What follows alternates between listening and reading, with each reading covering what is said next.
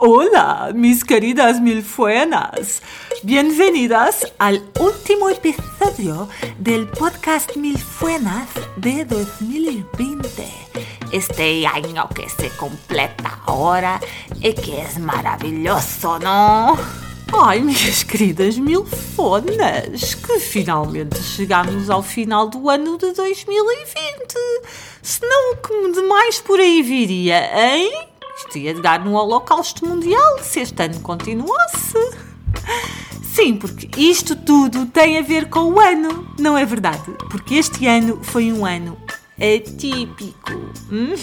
Quantas vezes nós ouvimos isto este ano?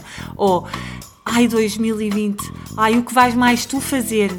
Ou já não aguento, ai até tenho medo este ano, o que é que 2020 vai fazer? Já repararam? Quantas vezes nós, ouvimos estas frases? Reparem como nos dá um certo alívio e um certo consolo mental a gente culpar o ano por estas desgraças todas que, que aconteceram. Já repararam? É como se nós chegamos ali a dia 31 à meia-noite e pomos as fichas todas de que a partir da meia-noite e um tudo vai ser diferente. Hum? Ai, que alívio! Mudou a data que está no calendário. Ai, sinto-me tão melhor. É estúpido, porque no fundo, eh, pronto, é só uma data, são só números num papel. No entanto, nós falámos tanto de 2020 como se fosse o culpado dos nossos males todos, que eu dei por mim a imaginar o 2020 numa pessoa, estão a ver? Como é que era o 2020 que vocês imaginavam? É como eu era tipo assim um bandidão com alta cara de mafioso e que andava por aí, estão a ver, a espalhar vírus. e com uma namorada que era a quarentena, estão a ver? Por falar nisso, migas, o que é que foi aquilo da quarentena? Hum? Eu até, eu até, olha, até tremo, só de me lembrar. A quarentena foi assim um género de. Hum, hum, faltam umas palavras. Nada, não me ocorre uma analogia, a sério, porque foi, pronto, eu sei que para certas pessoas, mais uma vez, não é, foi perfeita, não é? Bastou ver a quantidade de arco-íris que apareciam assim a cada dois minutos e dos quais eu suspeito que 90% foram feitos em coação. Do género, arrancai os putos à força da Playstation que eu quero pôr um arco-íris no Instagram, dá-lhe aí um, umas canetas para o puto desenhar.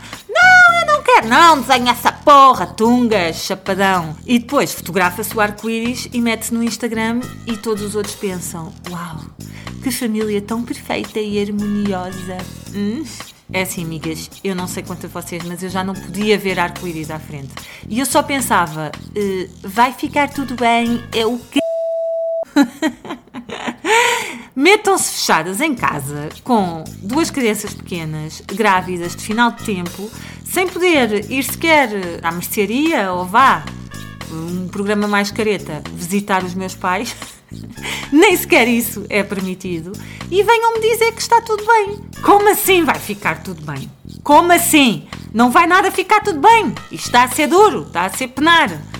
E depois era aquelas montras de quarentenas perfeitas que já não havia comigas. Vocês não viram isso? Ai, nós aqui acordamos cedo e vestimos-nos como se fôssemos trabalhar.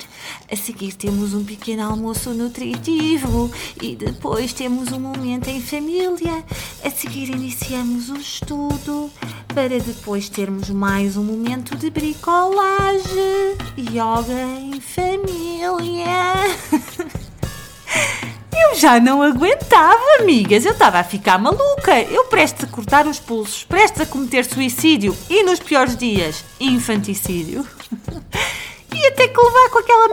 todos os dias. Expliquem-me porquê esta lavagem cerebral. Não acham?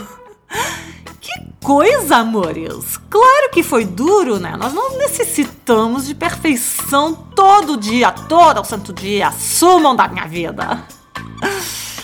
Este sumo da minha vida é uma homenagem a uma grande milfona que me está ouvindo e que ela gosta muito dessa expressão, sumo da minha vida.